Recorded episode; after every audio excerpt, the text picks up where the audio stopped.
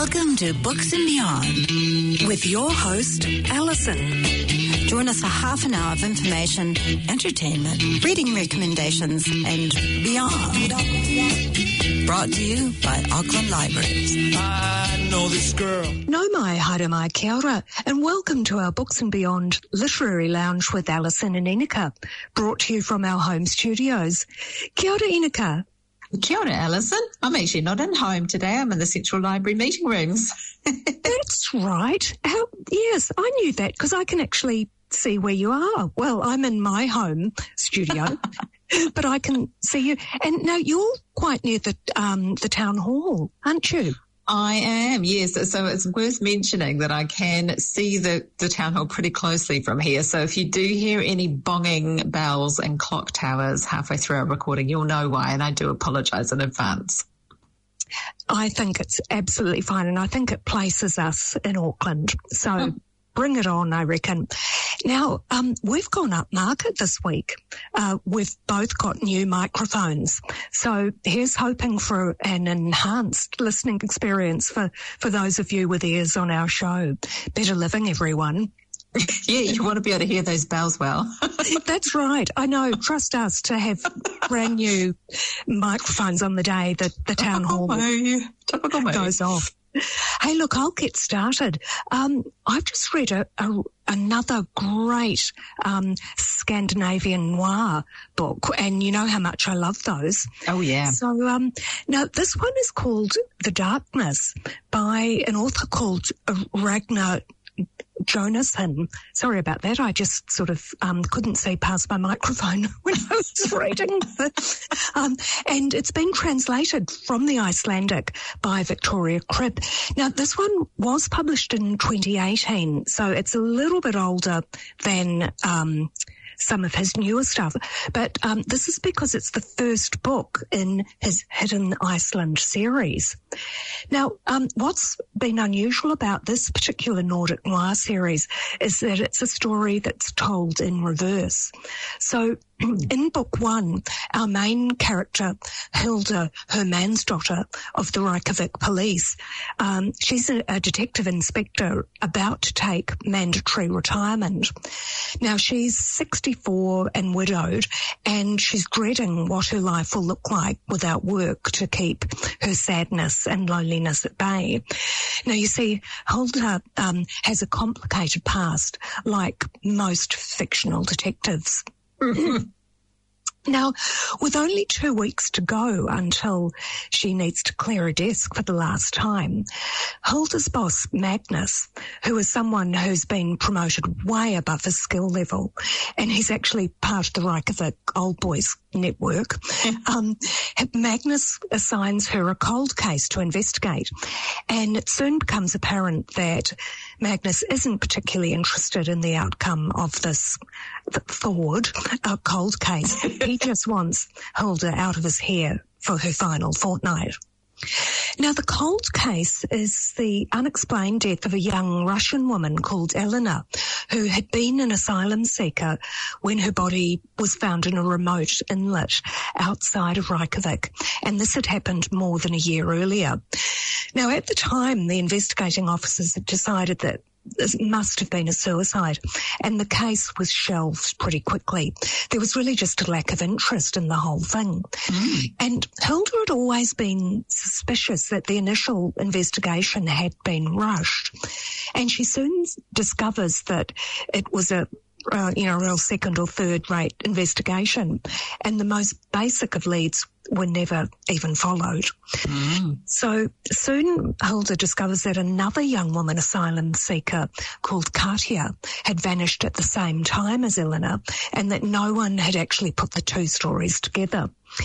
So she begins to wonder if the powers that be in the police force and legal fraternity are, are actually hiding something. And her colleagues in the police seem determined to put the brakes on her investigation, but Hilda won't be stopped, and she's determined to find justice for these two young women. Now, this is um, a real atmospheric thriller. Um, the Icelandic landscape, it, it's a terrific backdrop to the story. Um, the action takes place in a number of places, so you've got that gritty urban cityscape of Reykjavik, mm-hmm. the frozen Icelandic high, highlands, and isolated and freezing fjords. They're just, and all of these places are beautiful and deadly.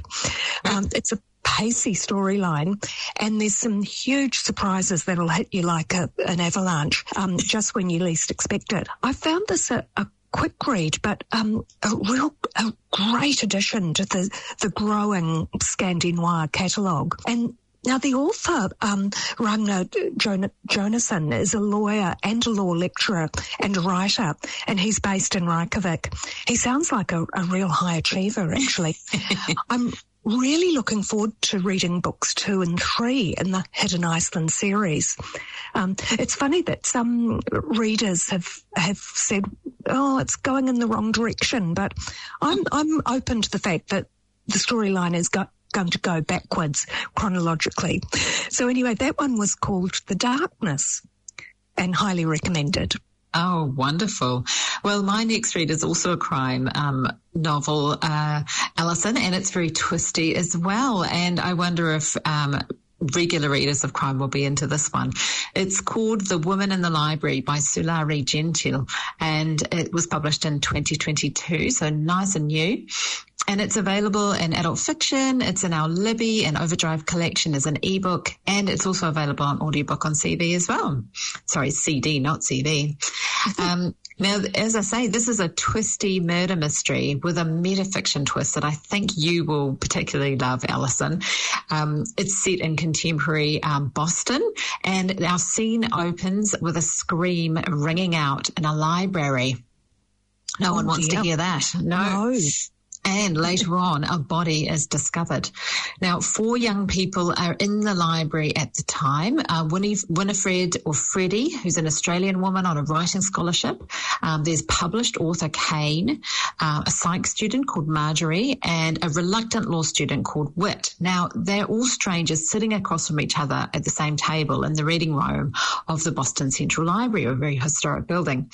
Now, they're all named as suspects in the case, even though they were all sitting together, so they're all also each other's alibis. Now, they're drawn together, even though they're strangers, and they quickly form this very tight friendship with this shared purpose of finding out who actually done it. Now, what they don't know is that one of them is a murderer. But which one, Alison? Is it? Yes. Now, for the first twisty bit. So Hannah Tagoni is a best-selling Australian crime novelist, and the setup that I've just described is actually the plot of her latest work in progress. Mm. So as you read the book and as she finishes writing her chapters in her first draft, she emails them off to her friend, a fellow writer who's looking for a book deal, and her beta reader, Leo. Now, Leo is based in Boston. So um, as he receives the chapters of the books, um, you get to read the chapter of the book, and then you get to read Leo's response to it back in email form back to Hannah, the writer.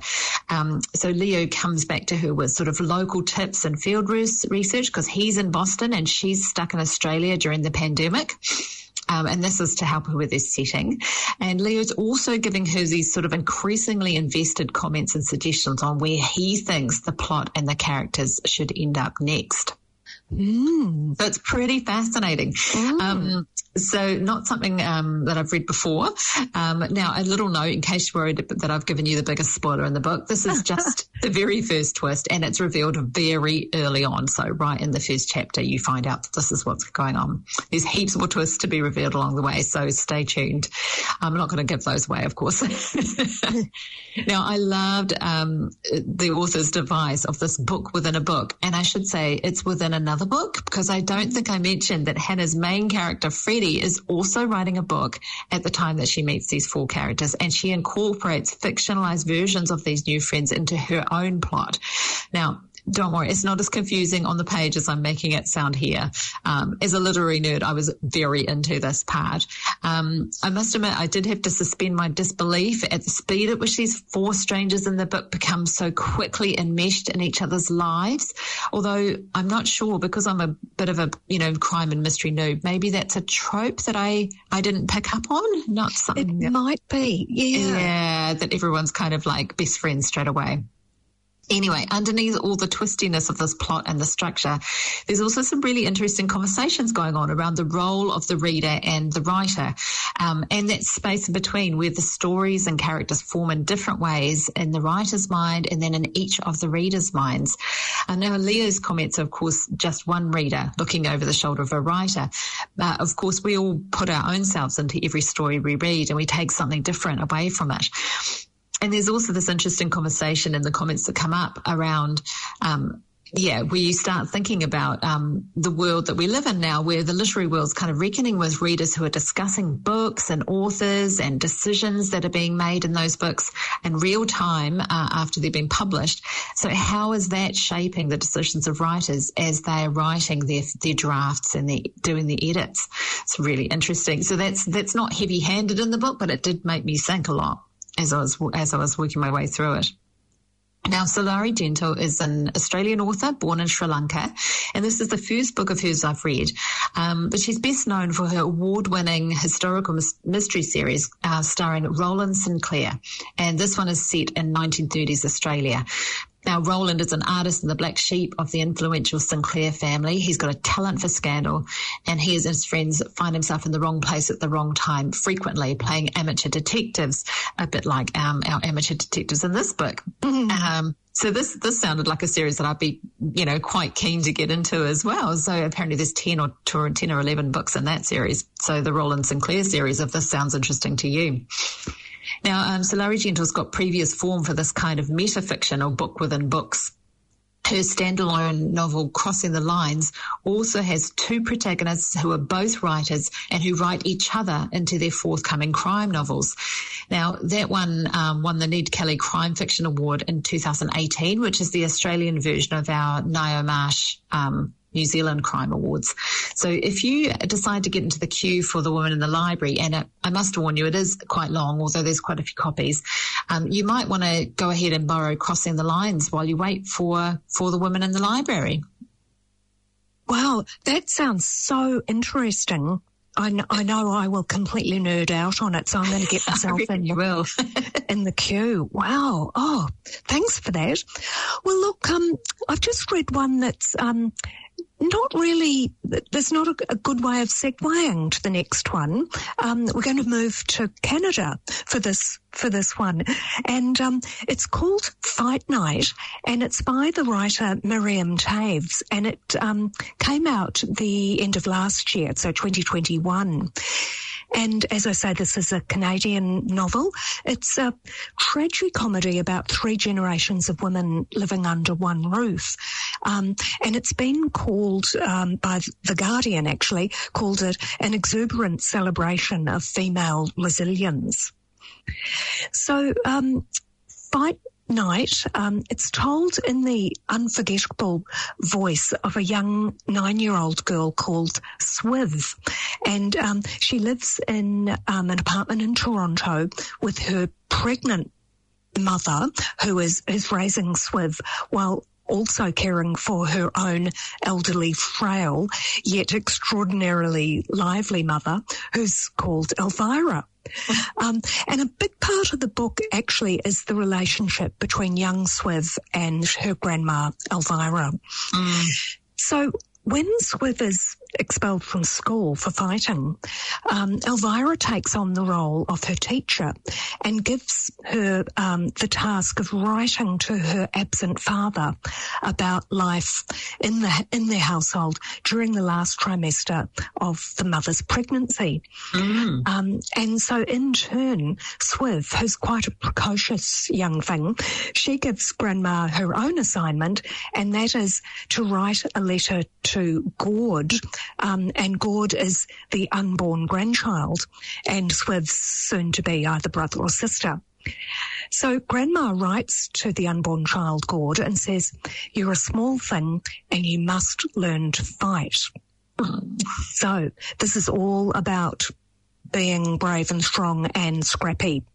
So that's the spoiler alert. Love it. So now, pause with, um, you just, you do love her um, as a reader. She finds her, her mother and, and grandma to be loud, embarrassing and messy. Um, the life's pretty chaotic, actually, but the television's on all day and night. Grandma's um, favourite show is called Call the Midwife, um, and uh, she, so Grandma watches a lot of British T V.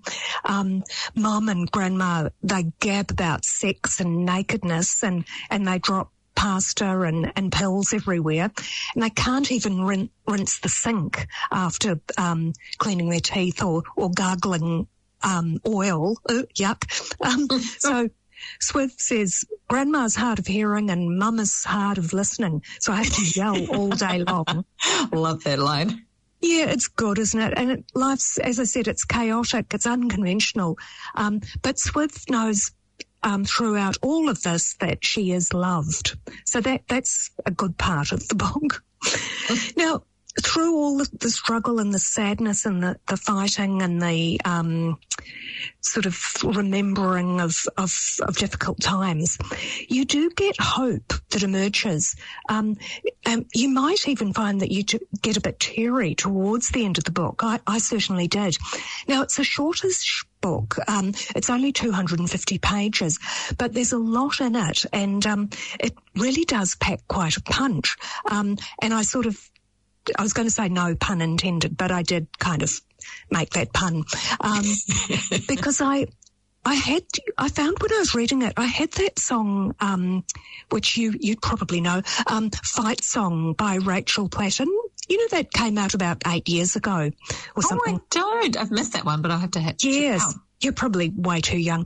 But anyway, I found that it was um, running through my head as I, as I read the, the book. This is my fight song, you know. Um, oh, hang on. It's sounding familiar now. You might, yeah. Yeah, that was just bad singing. I was just playing the microphone. Um, but look, I, I really did enjoy this. It's the author's eighth novel, um, but I, I must say it probably won't be everyone's cup of tea. It's it's possibly too real, too messy and grimy for for some readers. You kind of need your hand sanitizer um, at the ready when you when you're reading it. But look, give it a go. You might just be surprised at how much you enjoy it. She is a, she's a very very good. Good writer, um, critically acclaimed, and also look, the cover art is is great. You'll love that.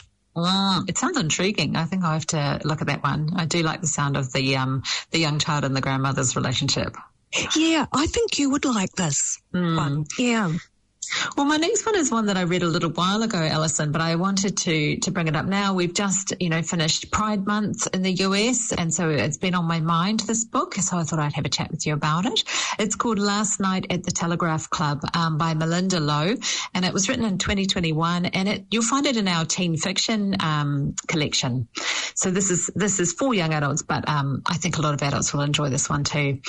Now, this is a historical novel, um, as I say, written for a teen audience. And it's set in Chinatown in San Francisco in nineteen fifty-four. Now, here's the blurb for you. America in nineteen fifty-four is not a safe place for two girls to fall in love, especially not in Chinatown. Red Scare paranoia threatens everyone, including Chinese Americans like Lily. With deportation looming over her father despite his citizenship, Lily and Kath risk everything to let their love see the light of day.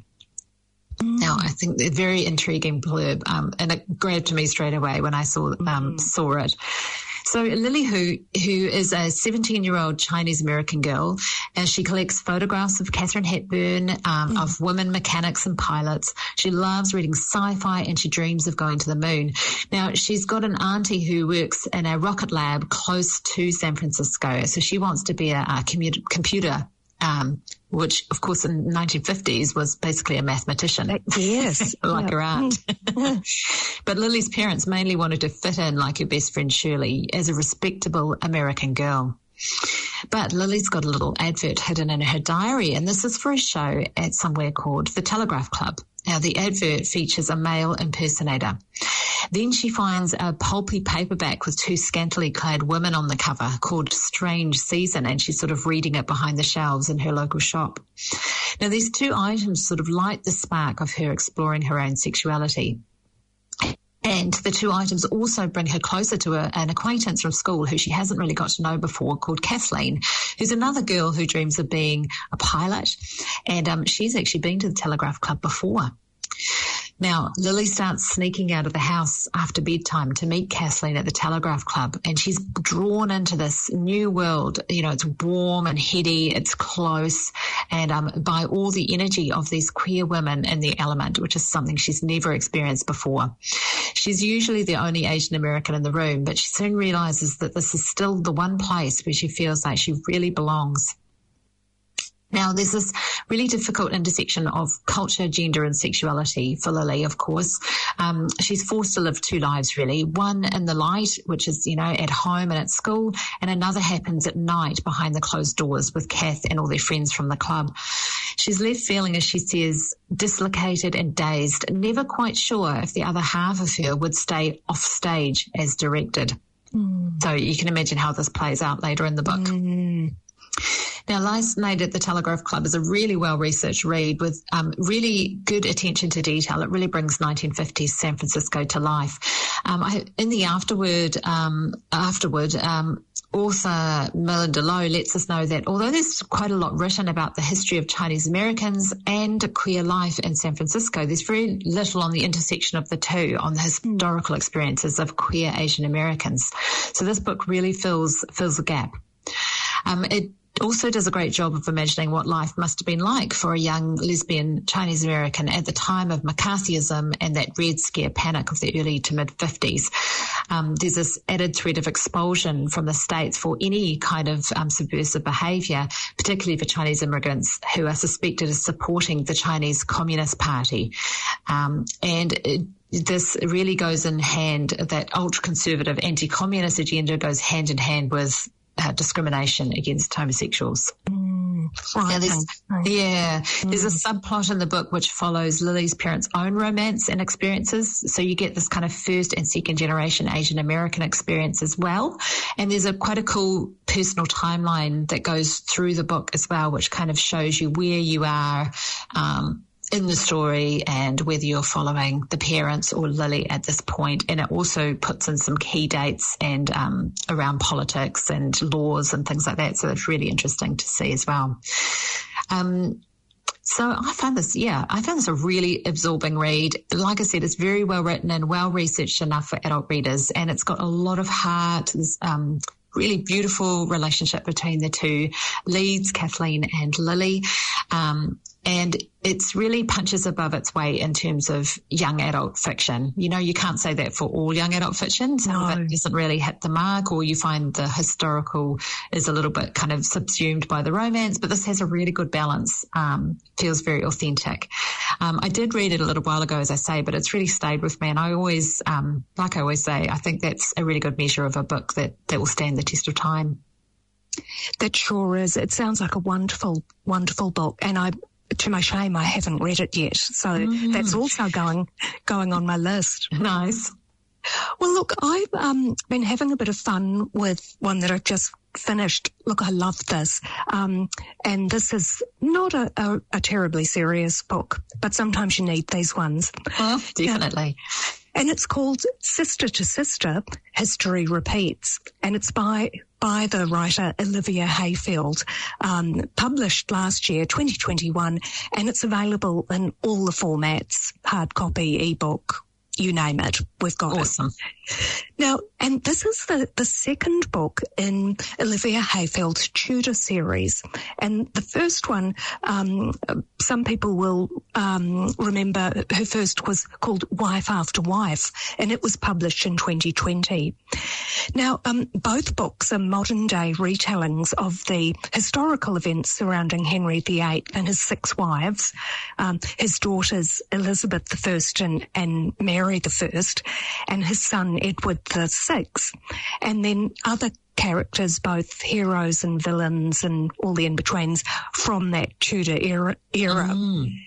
Now, Olivia Hayfield is the pen name of Sue Copsey, uh, a British writer originally who's made her home here in Tāmaki Makaurau, Auckland. So now, um, following on from the, the story that was told in Wife After Wife, um, and the scandalous revelations about his love life, our media mogul, Harry Rose, who's based on Henry the Eighth, is searching for redemption, and he's doing this on a super yacht in the South Pacific. That's as nice. You do. Yes, if, if only could get the chance.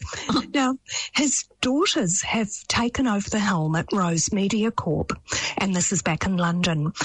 But um, while his youngest daughter, Eliza, who's who's based on Elizabeth the First, um, while she's involved with some events at Oxford University, her older half-sister Maria, who's, who's based on Mary the First, or Bloody Mary as they, they used to call her, um, Maria embarks on a drive to rid the, the British media giant of sleaze, because under Harry's um, reign, um, it's just been one big party of sleaze from go to woes. So now... Um, So Maria's on her, you know, um, anti-sleaze campaign. Maria's deeply conservative, and she lives in a, a moral and religious straitjacket, and, and she's got no connection to people. So all she ever does is alienate them.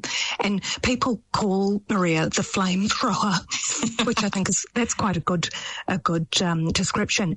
Now, um, Eliza, uh, in contrast, she's the epitome of um, a young, modern, carefree woman. Um, and you really, really like Eliza when you're reading this. So now Eliza has these wildly gifted friends, Will Bardington and Kit Marley, who, of course, are, are based on Shakespeare and, and Marlowe. Um, now, Will and Kit are, they're enfants terribles of um, the arts world, and they're, they're basically planning to set this world on fire with their... They're fabulousness. So, um, with, so Eliza teams up with Will and Kit, and she plans um, a new golden age of British T V drama. Um, but there's, she does have the distraction of her childhood playmate, the sparkly and gorgeous metrosexual Rob Studley. And Studley is based on the Earl of, of Leicester, Robert Dudley, and he is quite enamoured of himself. So, um, guided by her father, Harry, Eliza navigates life as Rose Corp's new queen. But after she makes this magnificent start, things take quite a dark turn, and ultimately Eliza is going to have to make a choice. Is it career or love? Um, now, the book, I, I just really enjoyed it. It's full of very clever and witty quips and one-liners. It's a, you know, it's a glorious and hilarious romp through rich people's playgrounds, and we see, we do see a lot of rich people behaving badly. I really loved the character Eliza. She's a young woman, very comfortable in her own skin, and she's never really had a, a proper boyfriend or a girlfriend for that matter, but she's really okay with that. She's I sort of thought of her like the poster child of the consent movement. That is, you know, what they say, if it's not hell yeah, then it's yeah, nah, nah. Um, and although she's interested in plenty of people and she goes on dates and plenty of people are interested in her, she's all the time like, yeah, nah, no thanks, I'm I'm good, thanks. Well. Um, and she's very wise. Um, I love um, a quote from uh, that Eliza makes about the magazine industry, which is basically her own industry and um, a lot of Rose Corp's magazines. She says, women magazines thrive on our insecurity. Ten pages of ads featuring stick-thin women photoshopped to look even thinner, followed by how to smooth your curly hair, curl your straight hair, cover your blemishes, iron out your wrinkles, an article on celebrity weight loss secrets, oh, and their cancer scares, and finishing with five decadent chocolate recipes you won't be able to resist. Why should readers feel bad about themselves? So it's it's full of this. It's a, as I say, it's it's a delightful romp. Um, you'll laugh. You probably won't cry too much, but it's great entertainment and a lovely, wonderful retelling of history, um, I found I didn't have to worry about getting all my Marys mixed up. Great place to end the show, Alison. Yeah, look, I think it is. It is too. Um, we will be back soon. Um, hopefully you'll hear from us in another week or so. So in the meantime, happy reading. Haere rā, ka kite anō. This program was brought to you by Auckland Libraries. Find us online at auckland libraries dot govt dot n z and catch the program next Sunday at nine thirty-five p.m. on one oh four point six F M or anytime online at planet audio dot org dot n z slash books and beyond. Every day.